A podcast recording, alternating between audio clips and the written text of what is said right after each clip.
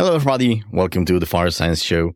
I don't know if I share this ever with you, but my ambition at the ITB, the institute where I work, is to create a center of excellence on experimental fire science. We, we would love to one day become the place where experimental fire science takes place. So uh, episodes like this today are I, I'm doing as much for you as I'm doing them for myself because I simply love to expand my knowledge in terms of how to do good uh, fire experiments.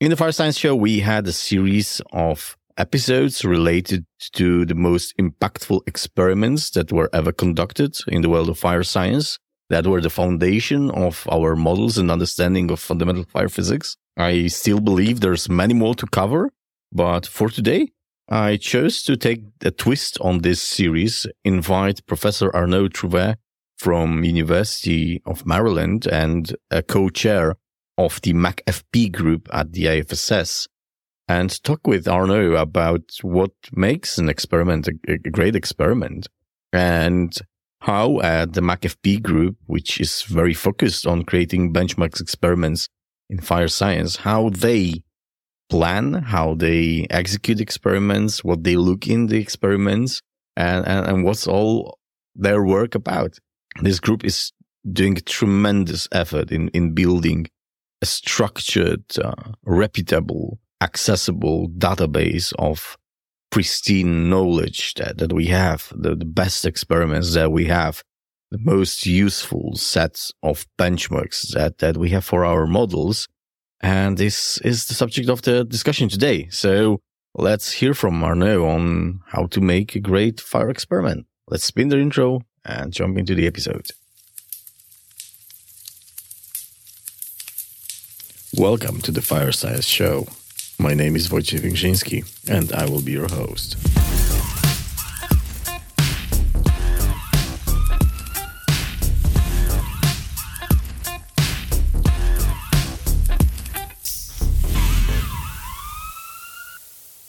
As usual, I would like to say thanks to the sponsor of this podcast, OFR Consultants. So this podcast is brought to you in collaboration with OFR Consultants, a multi-award winning independent consultancy dedicated to addressing fire safety challenges. OFR is the UK's leading fire risk consultancy. Its globally established team has developed a reputation for preeminent fire engineering expertise with colleagues working across the world to help protect people, property and planet. In the UK, that includes the redevelopment of the Printworks building in Canada Water, one of the tallest residential buildings in Birmingham, as well as historical structures like the National Gallery, Natural History Museum, and National Portrait Gallery in London. Internationally, the work ranges from Antarctic to the Atacama Desert in Chile to a number of projects in Africa. 2023, OFR is growing its team and it's keen to hear from industry professionals who want to collaborate on the fire safety futures this year. Get in touch at ofrconsultants.com. Hello, everybody. Welcome to the Fire Science Show. I am today here joined by Professor Arnaud Trouvé from University of Maryland. Hello, Arnaud. Hello. And before we get to real business, first let me congratulate you with becoming the new chair of uh, fire safety engineering at the UMD.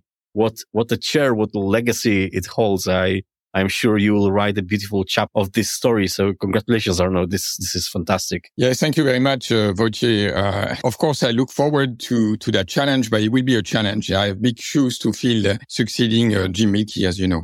Well, I'm absolutely sure that you are the person to do it. And I only imagine uh, what will come from UMD under your leadership. This, this looks like very exciting times. Um, as you know, in the podcast, I have this series that is uh, called the experiments that change fire science, in which I talk with many scientists about uh, experimental stuff they've done in the past that, that really impacted how we do fire safety engineering today. But uh, I thought I'll bring you to this podcast to discuss how can we make the next experiment that will change the fire science. So to start off with a tough question, what are the qualities of outstanding fire experiment? Yes, this is a good question. I mean, of, uh, there are different ways of answering that question. In fact, the first thing I think a research community must do is agree on the fact that there are a few benchmark experiments that should be basically capturing the essence, essence of their physics, of their phenomena that they want to study, and that are worth studying in great detail. So we have that, for example, in building fires. I mean, we collectively agree that pool fires, flame spread along vertical surfaces, perhaps ceiling jets as well. Uh, but we have some agreement that there are these benchmark experiments, these benchmark configurations that represent most of the essential features of fire dynamics and should be studied in great detail.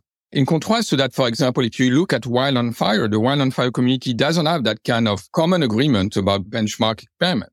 And so that's something that is missing. So I think the first thing that a committee must do, a research committee must do, is identify some fundamental experiments, some configurations that basically convey the essence of their problems and that everybody will agree that uh, we should collectively study them.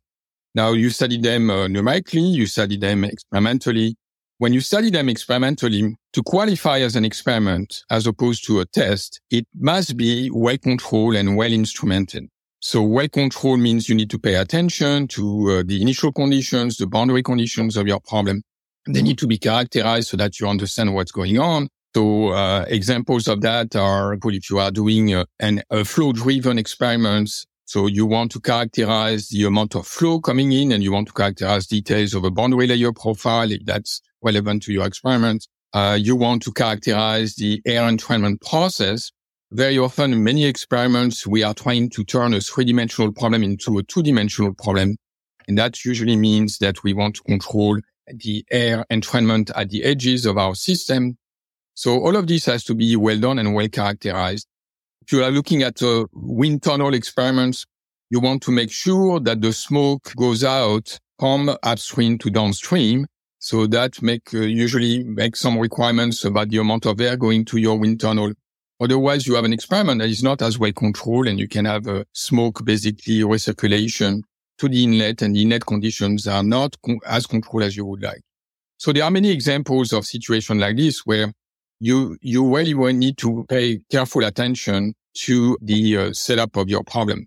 And then when, in, well instrumented, you want to have diagnostics that can characterize your problem. Uh, and these diagnostics uh, typically range from global diagnostics where Ideally, you would like to uh, know something about the global heat release rate. So you would like to use a hood and uh, do use uh, calorimetry, uh, oxygen consumption calorimetry or carbon dioxide calorimetry comes to mind. So to have the global heat release rate in your system, you would like, if you are dealing with liquid fuels or solid fuels, you would like to measure the mass loss rate so that you have at least in an average sense, you and experiments have uh, some understanding of the evolution of the mass loss rate. You would like to know the radiant fraction, the global radiant fraction of your system. So these are global features. And then you can add to that, of course, you want to know something about the profiles of temperature, species, um, like CO2, H2O or soot. You would like to know something also about heat fluxes if you are doing uh, an experiment where the, the radiant emissions are important the list goes on and on, of course. And each one of these uh, items is going to require careful thinking, careful design. Basically, it's a design uh, exercise. And, uh, and you have to also use calibration of instruments. You said we need these fundamental benchmarks. I would qualify you as a, as a modeler. Like how, how important it is for you to have the benchmarks that, that you can rely on versus just doing the necessary diagnostics yourself and just, you know, validating your own model and living, living with it.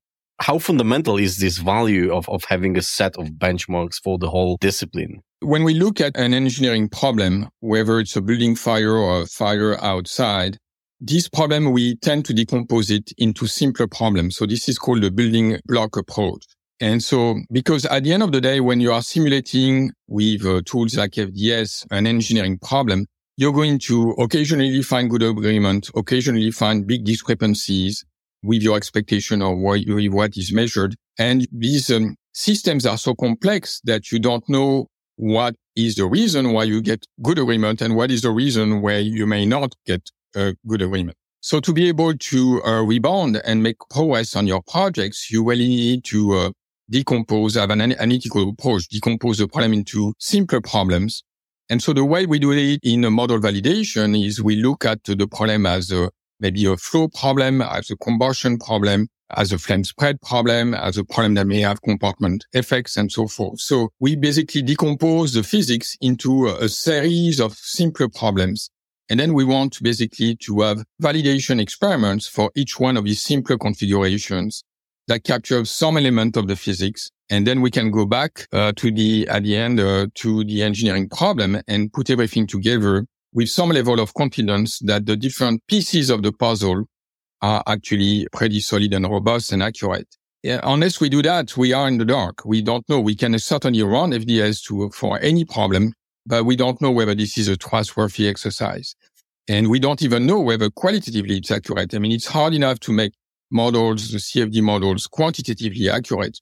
But at the very least, we would like them to be qualitatively accurate. When we compare, for example, different design solutions of sprinkler system, design A with design B with design C, we would like to make sure that the ranking is correct. That A may be superior to C, that may be superior to B. Okay. So qualitative uh, fidelity is important. And of course, we would like to move from there to a quantitative predictability, but that's an even higher standard that typically is harder to meet. I would take even further. In my own office, if I do my own validation experiments, I do some simulations that I trust. There is a competitor who's doing their CFD on their projects. And eventually we, we get on the, on the same project and their client gets two reports. How does they compare one to another? You know, how do they know which is closer to, to the truth? How do they know which is more valid? The fact that I validated mine doesn't mean uh, mine is ultimately true and the other report is, is wrong and otherwise. So, I mean, it, it, was a question with an obvious answer. It is fundamental for us to, to understand fire phenomena and, and have ability to, to speak the same language pretty much. Right. So you're bringing uh, an important point that in addition to um, having intermediate validation steps in this building block approach where we can focus on some aspect of the physics that has been isolated and uh, we think is important to validate independently, you have also through a benchmark experiments, this idea that everyone is going to look at the same problem. And so that means that now everybody is going to compare their results simulating the same problem. And then you can make collective progress based on that. Otherwise, you have people going in different directions, selecting different experiments. And as a community, we don't make as, as fast of a progress because of this lack of coordination. Uh, thankfully, today we are living in the world where this is to some extent coordinated. And this is uh, through the IAFSS working group on measurement and computational fire phenomena, which you are co-chairing with, uh, with Bart Merci, the MACFP groups. So, so we call it in, in the short. I observed this uh, from the side. I, I, have not participated in MACFP yet, but uh, I, I, guess after this podcast, I will be convinced to, to join this uh, fantastic group of researchers. I'm observing it fr- from the side, and uh, I see you guys working hard on on some really detailed diagnostics and uh, detailed descriptions of experiments. It looks very interesting, but for someone who never dealt with MACFP or never attended any of the MACFP workshops, can you tell me what it is about, uh, maybe how it came to life? Yeah, the IAFSS working group, uh, MACFP, uh, measurement and computation phenomena is the idea was to, uh, again, bring some coordination to a field where there was not much and also a field that is pretty small field. So where coordination is very important because we have a limited uh, number of assets on uh, any one of these topics uh, for research. So it's important that we coordinate our efforts worldwide. So the idea was to imitate what is done in other engineering uh, sciences communities. My own uh, uh, experience came from the Combustion Institute, so the combustion mm. community there that has now a lot of workshops, and it started in the 1990s with a workshop that is very well known and it's called the Turbulent Non-Premix Flame Workshop, that was uh, initially organized by uh, Sandia National Laboratories and by Bob Barlow uh, at Sandia National Laboratories in the 1990s. And the idea was to bring together experimentalists and computational modelers around the topic of computations of turbulent combustion. And uh, so you had laminar flame experts, experimentalists, computational modelers, um, turbulent uh, uh, flame experts coming together and this has been very successful. And there's been a lot of progress as, uh, that has been allowed and accelerated by this common forum. So the idea was to do the same. Uh, we uh, had a, a workshop uh, in the New Zealand uh, IAFSS symposium in 2014, uh, presented by Assaad Masri, who is one of the leaders of the Turbulent Non-Premix Flame workshop, the TNF workshop in the combustion science community. And in that presentation, Assaad uh, was inviting us to basically imitate what is done in other communities and try to do the same. So we took this idea from him and we decided collectively to uh, see whether we would have enough people interested in that, in that effort, a coalition.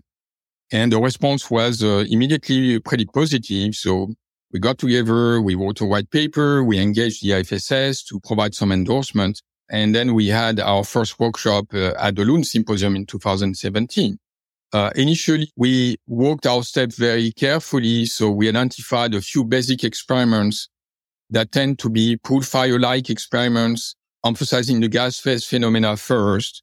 Uh, there was a recognition that we should also target uh, flame spread experiments that combine gas phase phenomena and, and thermal degradation solid phase phenomena but we were not ready at the time. So what was interesting initially mm. is that it, the survey that we did of what we consider well-controlled, well-instrumented experiments showed that we don't have so many of them. And so that was the first basically lesson learned from this coalition that we had to walk a little bit slowly, not only slowly because academic people tend to be slow, but also because the data were not there. So we identified some basic experiments and they are on the, the MACFP repository but uh, we didn't find much, especially for going right away to flame spread experiment. And it took us uh, basically uh, three symposia to go now to try to do um, some uh, new experiments on flame spread, but also some new computation of flame spread. So this will be at the Tsukuba symposium. So we're not even talking about like compartment fires or ventilation driven fires yet, not facades or, or, stuff like that. We're, we're talking about really the the fundamental building blocks of fire behavior, which then are expanded, right? Right. The ambition would be to go towards engineering application and look at compartment fire effects. Look at uh, maybe uh, we've talked also about fire suppression effects, water-based fire suppression effects. But again, there, before we go there, we have to be ready and first check what we consider simpler problems, but that are already challenging enough. And also we want to make sure that we have good data. And what we mean by data is again, well controlled, well instrumented experiments. And when you go to closer to an engineering system, very often you lose some control on your experiments and you lose some quality in the uh, diagnostics. So that's, uh, you know, and uh, we invite, we want to expand MACFP towards these problems, but um, we are not fully ready. I think a good example of that is the fire suppression where to be able to look at this, we need some quality experiments on suppression by water mist system or by uh, water sprinkler system.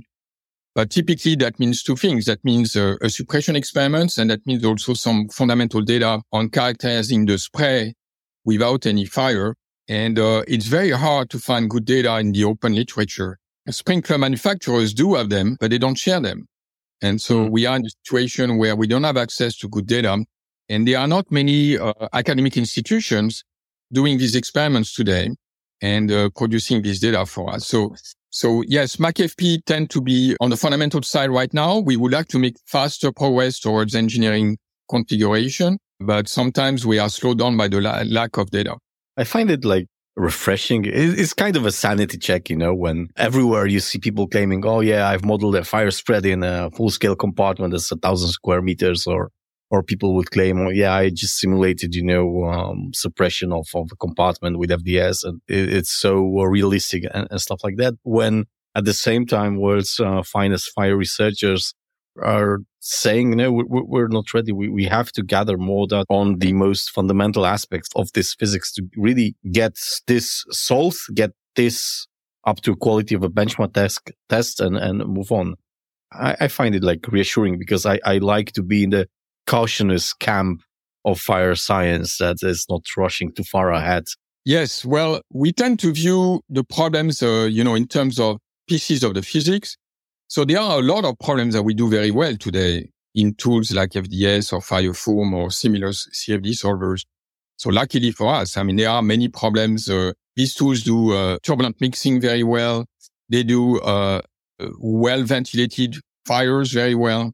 The problem is uh, when you go to certain aspects of the physics. So if you have an underventilated fire and you're going to have extinction and reignition phenomena, that's where the models are still not mature. Okay. If you are doing a flame spread problem, well, you have a flame that is typically in the boundary layer. If I look at a flame spreading along a vertical surface, and boundary layer phenomena are tough. I mean, these flames are a few centimeters away from the solid surface.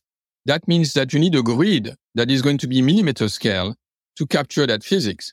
So we know how to do it. And I hope we will confirm them in Tsukuba. We know how to do it if we bring a lot of computer power to the problem. But then we are doing a research project. We are not doing a practicing CFD engineer project. So the, for the practicing CFD engineer that is going to work with computational grids at the centimeter scale or beyond, we need to provide a solution to this problem. And so right now we don't have one. Similarly, I mean, if you look at the problem of uh, radiation and uh, soot that plays a major role in radiation, soot is still an unsolved problem in the combustion science community and uh, therefore in the fire science community as well. And so if you are in problems where uh, I would say soot plays an important role and a role that it's interesting. I think a lot of our models work well when the, you have enough soot that the smoke layer becomes optically thick. The difficulty is uh, when you are in between optically thin and optically thick regimes. And then uh, things are very sensitive to your soot model. And that's where you lose accuracy. I'm, uh, you know, uh, sharing these thoughts with you because I think the way we look at the problem is trying to identify the pieces of the physics. There are pieces of physics we do very well.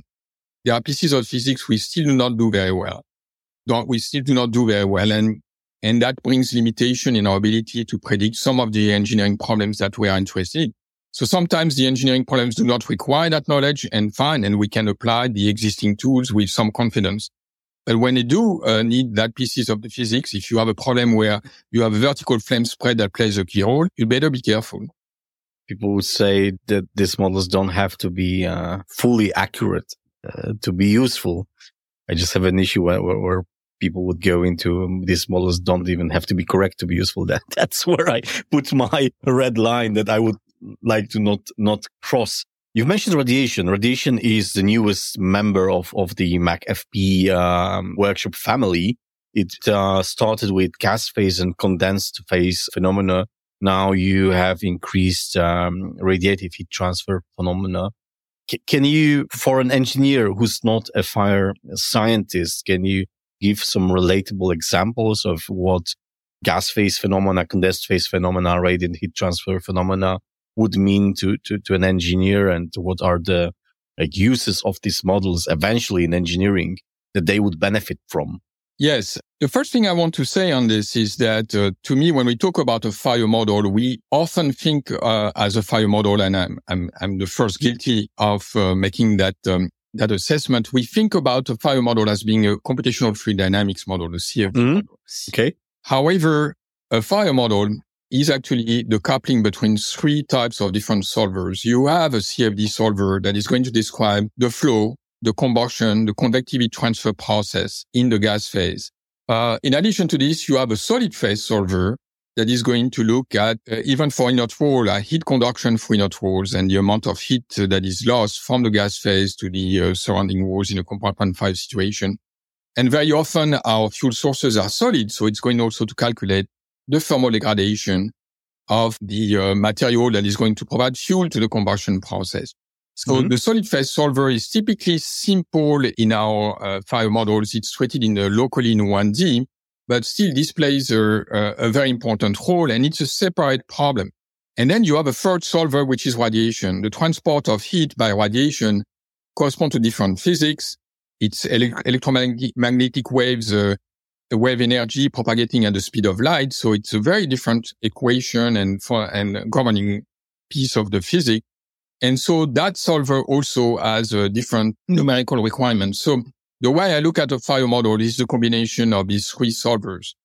Now, each one of these three solvers are different physical models, different uh, numerical requirements, spatial resolution for the gas phase solver, spatial resolution for the solid phase solver, and angular resolution for radiation solver.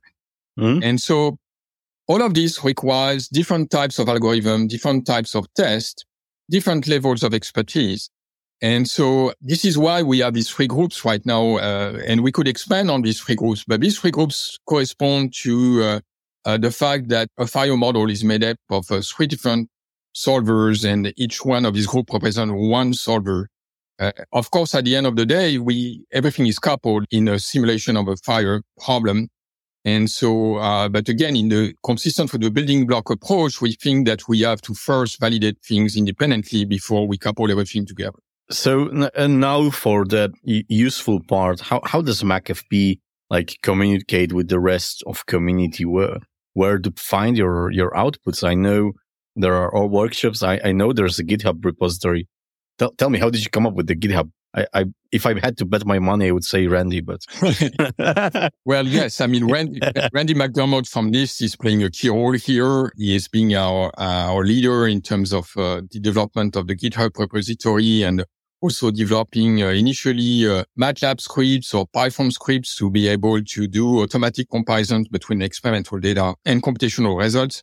So we have also the assistance now of Isaac Leventon from NIST as well, who is uh, doing uh, similar work, uh, but on the condensed phase groups, subgroups side. But to go back to your uh, question, we, uh, we felt that, um, to be successful, this, uh, this is a community effort and to be successful, it has to be working at the level of a neutral space. So it shouldn't be led by any of our institutions.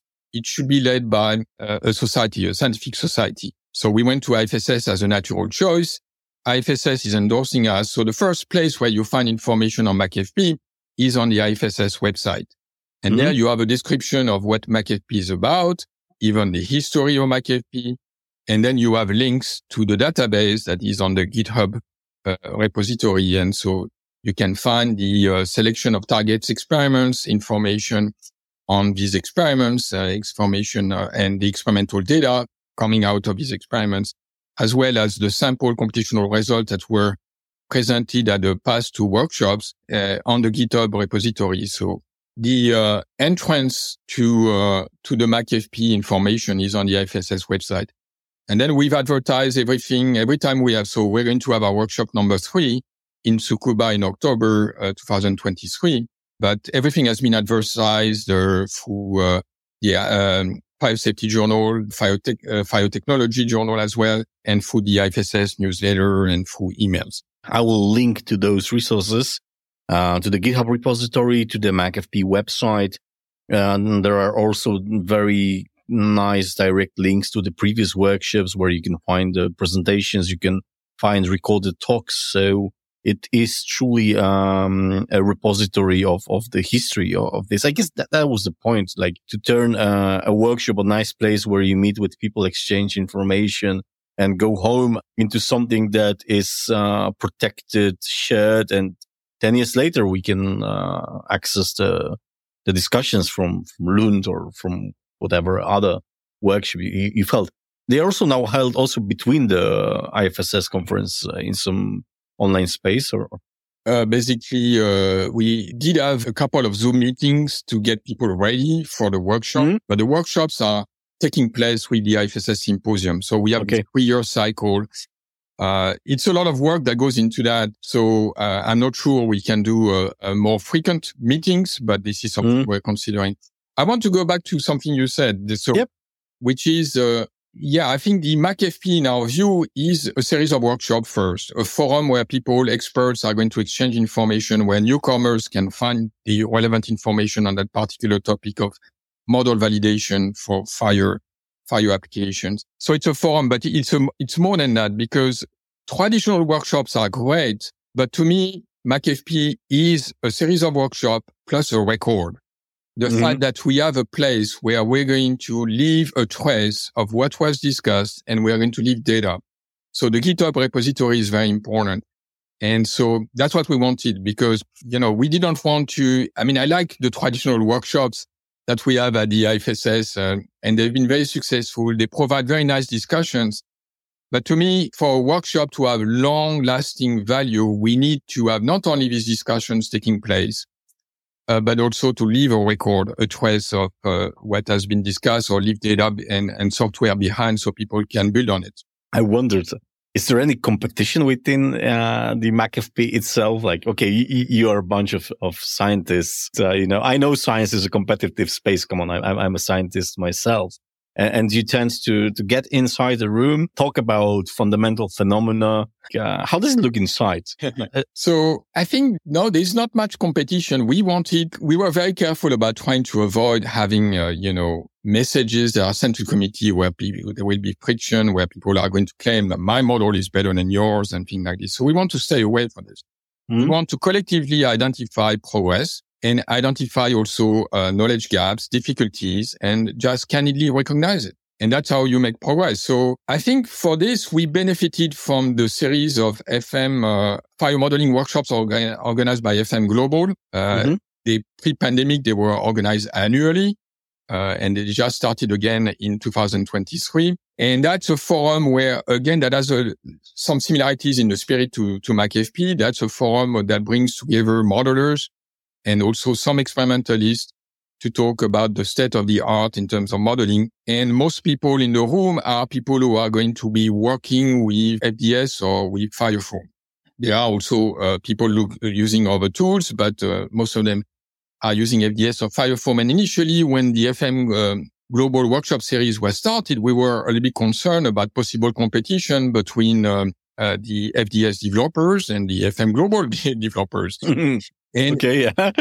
but this, in in the end, has been uh, we've stayed away from this, and people have been, uh, you know, bringing discussion at a level that is very neutral. Uh, I think also again going back to the idea of putting MaCFP under the umbrella of IAFSS was also a good move, just because this is a neutral space for people to to exchange ideas and, and knowledge, and uh, and so uh, no, surprisingly, uh, we've done pretty well at having a very mm. collegial tone and a, a very candid tone of recognizing where uh, the difficulties are. And I think this is important. We don't want to hide. We don't want to, uh, you know, the problems under the carpet and ignore them. We want to bring them forward. You are creating a space where people are coming in with, let's say, the best experiments they could do. Like I would go to MaCFP with my best experiment and, uh, a possible outcome is that you will get criticized. Oh, you did not measure this or you did not do something that's necessary in discussion. You can end up, okay, this, this experiment is, is not, is, is worthless for the purpose. Like it's not a benchmark experiment. Like, but it's ine- inevitable. It's inevitable that this will happen. And that's the whole point of the, of the thing to, to work out uh, experiments that are the benchmarks. That if I take a document from the GitHub repository, I can be sure that this experiment is the, the best quality experiment on a certain physics that we do have at the moment. So, so it must be very nice and, um, how to say it, uh, safe space for, for researchers to, to discuss these things because many people would be ashamed or, or worried about showcasing like experiments that, that, that, that will be discussed further and that may need an improvement, you know? That's that. I find this as a challenge, actually. Yeah, well, it's nice to have this space where people agree on, the, for example, on what should be characterized for this, in these experiments.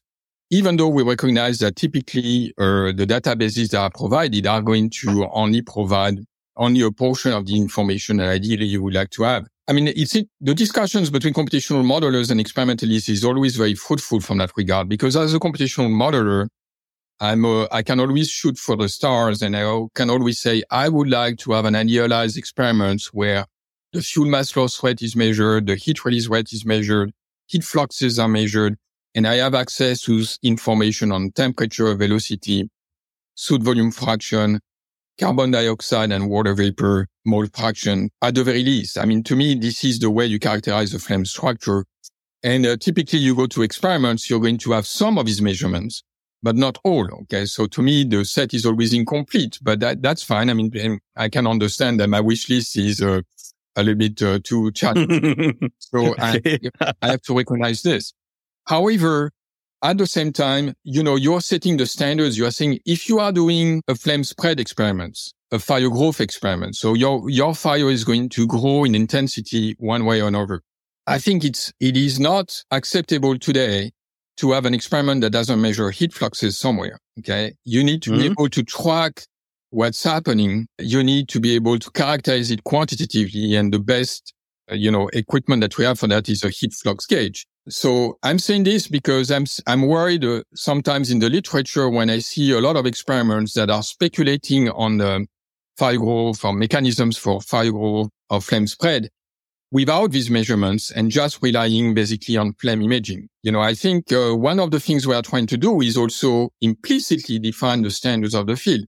If you are serious about quantifying something about fire growth or flame spread, you need to give yourself the means really to measure it. Or if you are doing computations, the means to actually quantify it in your simulation and checking that you are accurate there. So we are trying to, uh, you know, in this discussion, we are trying to identify uh, what would be an ideal experiment, but also defining the standards of what should be measured for what kind of problems. And that applies both to experimentalists and to computational modelers. What does it take to really have uh, an accurate uh, simulation for heat flux gauge uh, located at two meter from a flame? You know, there are some requirements to do this. And so that's the kind of oh. standards that we're discussing. I would love to take this, to take this example a little further. So let's say I'm running uh, an experiment that I would like that one day becomes a benchmark for uh, for for science. What tools are allowed? For example, if I measure it with plate thermometer, should I measure it with thin skin calorimeter? Should I should I measure it with with Gordon gauge or should I measure it with Jim Quintiere's secret heat flux meter that no one's allowed to touch uh, or, or even look too intensively at? Like, what level are you expecting at at MaCFP to to like allow uh, to go through Randy into GitHub? This is a little bit outside of my area of expertise. I'm relying on the okay. experimentalist uh, to answer that question. What what I want to see, I mean, I I don't have any preference for which uh, which device to use to measure heat flux, but I want to see people uh, doing a careful calibration and uh, from a computational modeling standpoint, I, would like to have access to both the convective and radiative components of the heat flux if I can. So I, I would love people to uh, measure, have two measurements instead of, of one. But for this, the best way of doing it, uh, I'm aware of these discussions are ongoing in my, you know, in the community of people doing experiment. And, but I don't have any strong preference. I'm, this is where I want them to converge and uh, let me know you know, what are the most reliable data? Uh, similar problem occurs for soot volume fraction mm-hmm. There are different techniques available. Some have their advantages. Uh, oh yeah. yeah. Depending on the problem. And so, uh, you have non-intrusive techniques, intrusive techniques, but also it depends on whether your flame is optically thin or optically thick. Uh, some of these uh, techniques rely on the optically thin system. So there are a, a, number of choices that have to be made. And, and there, this is where I enjoy the discussion, but I'm sitting on the sidelines because I'm, a, that's not my area of expertise. That must be a, the geekiest place in the far side. I, am not going to join it. It sounds like what you've described sounds like fun to me. I, anyway, well, let's follow up on, on this, on, on what makes the experiment worthy. What, what makes an experiment an experiment that, that can really be a part of changing the fire science. So how about some best practices for experimenters? Maybe they're not there yet. Maybe they're not yet vulnerable enough to, to go to MaCFP and share their experiments, but still they would like to love to go good fire science. Like what are the simple hacks and tricks that can immediately improve the quality of your experiments? The, the first thing I, I, people have to have in mind if, if, if you want to um, study a benchmark experiment, you, you need to um, think about instrumentation. And, you know, this approach of going back to benchmark experiment is also an approach where you are going to go back to configurations that have been studied in the past and you have to accept that as opposed to studying new configurations of interest. So uh, if I look at my colleagues doing experimental work, there are people studying new configuration because they want to discover or characterize new phenomena. And that's a valid approach. But when you go to a benchmark, you're going to a, a well-known configuration and you are adding new instrumentation to reveal some uh, and measure some some new phenomena. So uh, basically, you need to be in that mindset, okay, to to be able to bring new diagnostics to to these experiments. So the best example of this is actually, to me, in the wildland fire research community right now, where I see First of all, as I said, this community doesn't necessarily have agreements on what a benchmark experiment is. But also when they do experiments, typically, uh, they don't measure much. And so even when you look at a prescribed fire burn and you are trying to characterize flame spread up to a very recent past, basically people would do a burn over many acres. It would be a very difficult experiment to organize because you need a lot of people on the ground for measurements or for safety. And then uh, in the end, uh, what is extracted of that experiment was typically one value for mean rate of spread in the direction of the wind or in the direction of the slope. So when you look at the amount of resources, the amount of effort that goes into organizing experiments and you extract one value. Okay. I'm a little bit simplifying things, but, uh, you know, I think the still, uh, this is a fairly accurate description of where we were until a recent past. Now, these same experiments are going to be monitored by imaging systems that are flying through drones or low flying airplanes or helicopters and are going to bring spatial and temporal resolution on the fire line movement so that now instead of having one value, you're going to have to be able to measure spatial and, in, in, temporal variations of flame spread. You're going to be able to look at acceleration of the flame in certain regions, mm-hmm. deceleration of the flame in others, and try to correlate it with changes in the wind or changes in the fuel load or changes in the topography. So you're going to have insights into fire, you know, wildland fire dynamics that you didn't have before. So back to your question, you can see that this is going to change the game. We're going to be mm-hmm. able to see things we didn't see before and the models are going to improve. Our understanding is going to be improved and then the models will improve. And, uh, and then the tools to uh, predict what's happening there are going to improve.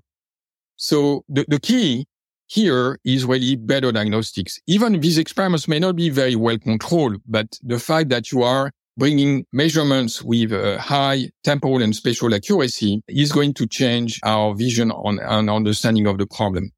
So, um, so my, my best answer to your question is really bring, uh, you know, sophisticated measurements up to modern measurements techniques to these problems. How much do we need to revisit the old experiments actually now we, when we have these highly improved uh, research capabilities?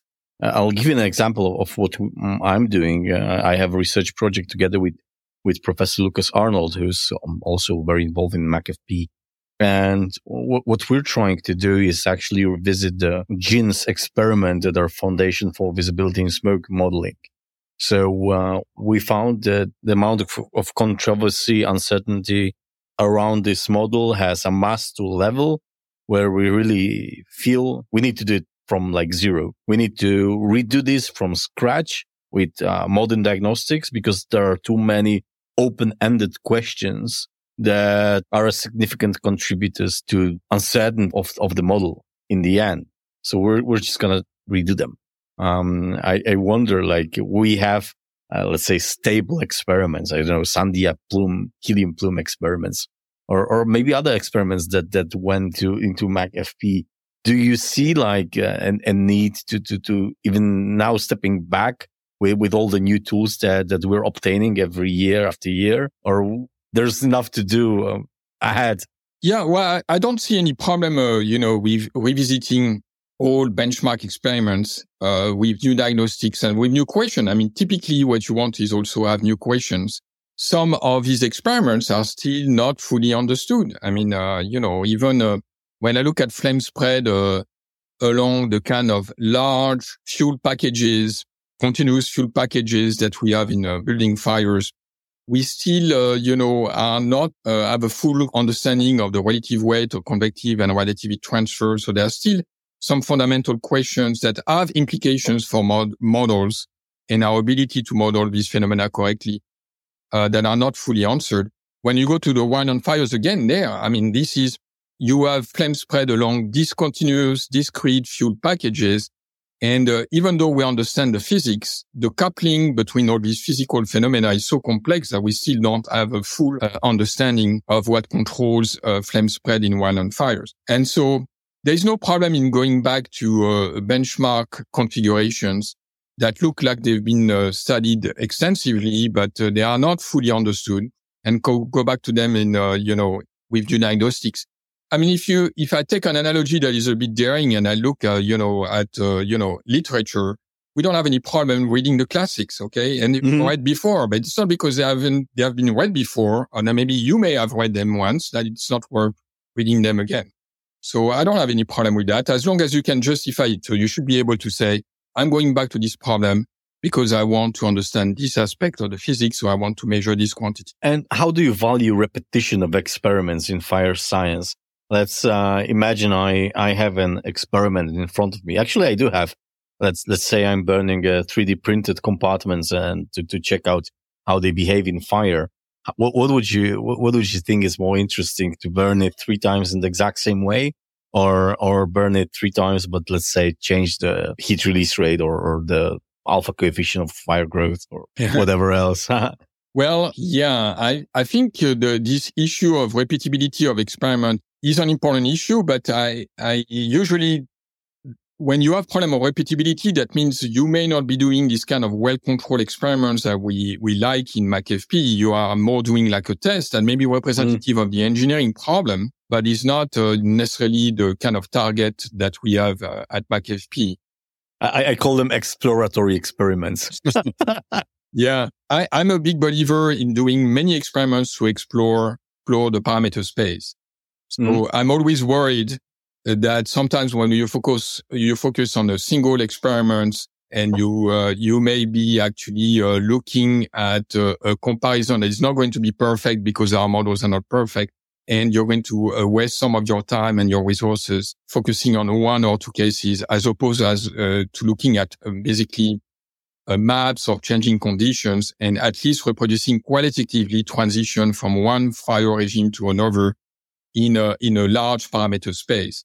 The fact that you may not be exactly predicting, uh, you know, exactly when the fire becomes underventilated in a compartment fire is uh, not as important as making sure that you are going to uh, correctly say that this fire has at least two regimes. One is well ventilated, one is under uh, ventilated. And, uh, you know, roughly speaking, the transition occurs within a certain range of conditions. So that's, uh, so I believe in many experiments. I'll, I'll go further on that. Uh, what about reproducibility of, of research? Every time I submit a paper, I get a reviewer too telling me, oh, you need to include this and this so the experiment can be reproduced. But in fire science, does anyone ever do that actually? Like in, in I, I wonder if MaCFP, uh, you, you do that on other scope of, of experience. I, I do listen a, a lot medical podcasts about longevity and stuff like that. And, and in this research, this, these people from medical world, they would discuss a thing and they would say, Oh yeah, this experiment has been done for 10 years on double blind, uh, placebo controlled group, and it has not been reproduced yet. So I don't know. Uh, and I'm like, wow, this, this is mind breaking. In, in fire science, I, I, feel like everyone would just jump on this single uh, answer we just got from an experiment as the ultimate truth. So what about reproducibility? Do you do this in, a MaCFP? Well, we do it somewhat in our own way. I think um, uh, if you look at MaCFP, you know, typically we have between five and 10 different research groups mm-hmm. uh, doing computational modeling, uh, contributing to the workshops. And uh, these people are going to use their own tool, whether it's FDS, Firefoam, or some other codes, and are going to uh, uh, simulate the same problem. As and, in the experiments that are reported in MaCFP, for example. So they will, okay. you know, so typically each target experiments, we'd have three or four computational modeling groups simulating that particular experiment. And the fact that you find similar results, which is often our experience, when people use this, of course, people use the same kind of models, that you apply the same kind of computational grid, is a kind of sanity check, a check mm-hmm. that the community yeah, can simulate in the same way, whatever the tool you're using, it can get the same result for the same problem. So it's a way to uh, check on reproducibility. So again, the idea of MaCFP is to do collective progress to, and to do these tests where we can see that different tools are producing the same results. I think what you just mentioned also goes, um, in line with the previous comments about the competitiveness of, of MaCFP. Like if this is a group exercise as a part of a, of a larger group of people for, for doing this for the exact same purpose to progress science altogether and many people are doing the exact same exercise and then compare and find joy in finding that all of them come to similar reasons, uh, which means that physics is good. We can proceed with our lives. I, I guess this, uh, th- th- this has a lot of value and also takes down this competitiveness factor. Um, you, have said you would have nine, 10 groups in computational. I, that, that's the question I had listed on my, on my, on my list. How big the, the space of, of measurements and computation in fire phenomena really? Like, how many of us are there? How many groups, uh, roughly are there? I don't have the number of modeling groups, uh, well, so the modeling groups, I think at the last, at the MaCFP2, at the second workshop that was virtual, uh, and that was in uh, 2021, uh, I think we had nine modeling groups, if I remember correctly. And if you look at the number of experimental groups who are contributing to MaCFP, uh, this number is probably smaller. We have on the order of, I would say, uh, again, somewhere between five and 10 target experiments now uh, but a lot of them are taken from the past. So we had, uh, you know, experiments taking place at Sandia National Laboratories, for example, some famous experiments on helium plumes and mm-hmm. or pool fires for methane or hydrogen. But we have uh, right now, uh, I would say, uh, basically NIST is very involved and FM Global is very involved in producing quality experiments and uh, raising data. So I think we rely today mostly on the contributions from NIST and from um, from FM Global. I should add actually University of Maryland too. So the experiments I have in mind is a pool fire experiment from uh, Anthony Hamins at, at NIST. Uh, we have also uh, burner uh, experiments with uh, extinction from Dong Zeng at FM Global.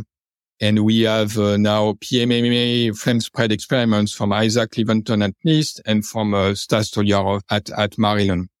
this is what comes to my mind. I hope I'm not finding anybody by no, something, but but uh, yeah, just... so that gives you an idea. We have basically three institutions producing data right now. I think uh, for for my. I, I need an urgent clarification. What's the target experiment? So a target experiment is an experiment that uh, we collectively review and, and that we think is going to be a target for CFD model validation and is part of the list of experiments that we're going to study uh, as part of MAGIT. So, so basically you sit down and, and say, okay, this is the type of experiment we would need for CFD validation. And, and then what one group does it? Three groups uh, do the same experiment, compare the results. Yeah, so we are in the process now of inviting, uh, you know, we have identified which experiments we want to talk about at MaCFP3 in October in Tsukuba. And so we are inviting uh, modeling groups right now to uh, go and simulate uh, some of them. And so we are waiting. I mean, uh, on a volunteer basis. So waiting people decide that let us know which, which experiments they are going to simulate. Is there any interest from combustion, uh, part of the world? I mean, all the non-premix flame people and, and turbulent flames? Yes, we, we've seen a, a, few people from the combustion science community getting interested in uh, participating in fire research. Uh, sometimes it's because they think maybe there will be some funding uh, in fire research that yeah. Uh, may be available. Okay, uh, but there is also this idea that uh, yeah, the committee is becoming a little bit more structured and so they can also more easily uh, understand what is the state of the art. I think MaCFP contributes to being a window to the outside also. Mm. Uh, and so that's a point of entry for people from outside our, our fire research community. And then uh, they can, yeah, they can easily see what the state of the art is and they decide to contribute. We've seen people coming from combustion science community, especially the FM global workshop on fire modeling. And uh, some of them uh, have come back several times. Fantastic. Um, Arnaud, thank you very much for, for this very interesting, uh, talk. Maybe, maybe let's, let's close, uh, with the statement. What, like, what's the most important part about organizing MaCFP from your perspective as, as a chair? What's the number one, uh, thing in there? Well, so I'm going to put number one A and number one B. okay. you, know, you, you, already made it structured. I like this. uh, so one A, I think it's just is the people, bringing people together in a collective framework, collegial framework where we can have these discussions that help everyone in the long run. Okay. And, uh, one B would be that not only we discuss, but we produce data, we produce knowledge, we try to, um, uh, leave a record of what you are doing so everybody can benefit from it. Arnaud, thank you very much for, for joining me in, in the Fire Science Show. It was a pleasure. And, uh, I'm looking forward to your future at, at UMD and, and what you will bring to, to the faculty. That's so exciting. After this episode, I'm sure it's going to be a lot of uh, very high quality computations and, and well planned experiments. Yeah. Thank you, Voce. I, I, thank you for the invitation. I'm a big fan of your podcast, and I'm of course oh, even you. more of a big fan now that you invited me. I was a big fan before. thank you. And everyone, uh, feel invited to the MaCFP workshops in Tsukuba in Japan. They will happen on Sunday, just before the conference. Uh, there are three workshops planned. There will be a poster session in between them. It's going to be full of great people and interesting fire physics. So if anyone wishes to see these, uh, firsthand, I, I guess they're welcome to, to sign in, right? Oh yeah, everyone is welcome. It's a very open forum. Thank you. And that's it. Thank you very much, Arnaud. This is not yet experiments that change fire science, but experiments that have pretty good chance to change the fire science or at least become the, the useful benchmark tools for us to proceed with fire science. I appreciate the efforts of everyone involved in MaCFP a lot. It was the first standing committee of IAFSS and more followed. Now we have large outdoor fires groups and we have human behavior in fire groups. So this is certainly growing and we have more structured committees that you can participate in. All of these are happening all together on Sunday before the Tsukuba IAFSS conference in October. So if you would like to be involved, check out the, the conference website. There should be soon registration uh, form and soon you should be able to register to the conference and workshops, see what's available. And uh, I can assure you is is these workshops will be will be great. We're working very hard to make workshops in Tsukuba a very nice experience for everyone. We have a great choice of of workshops, classical workshops on Saturday, and a mix of standing committees and classical workshops on Sunday. A lot of them to choose from. So I hope you'll find something for you. And that would be it for today's episode. I hope that if you're running fire science experiments, this was very useful to you. If you're not yet running fire experiments, I hope it was at least interesting.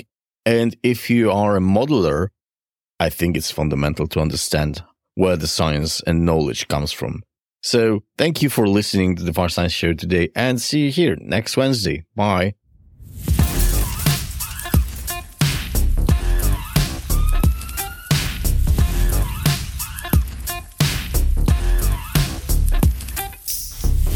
This was the Fire Science Show.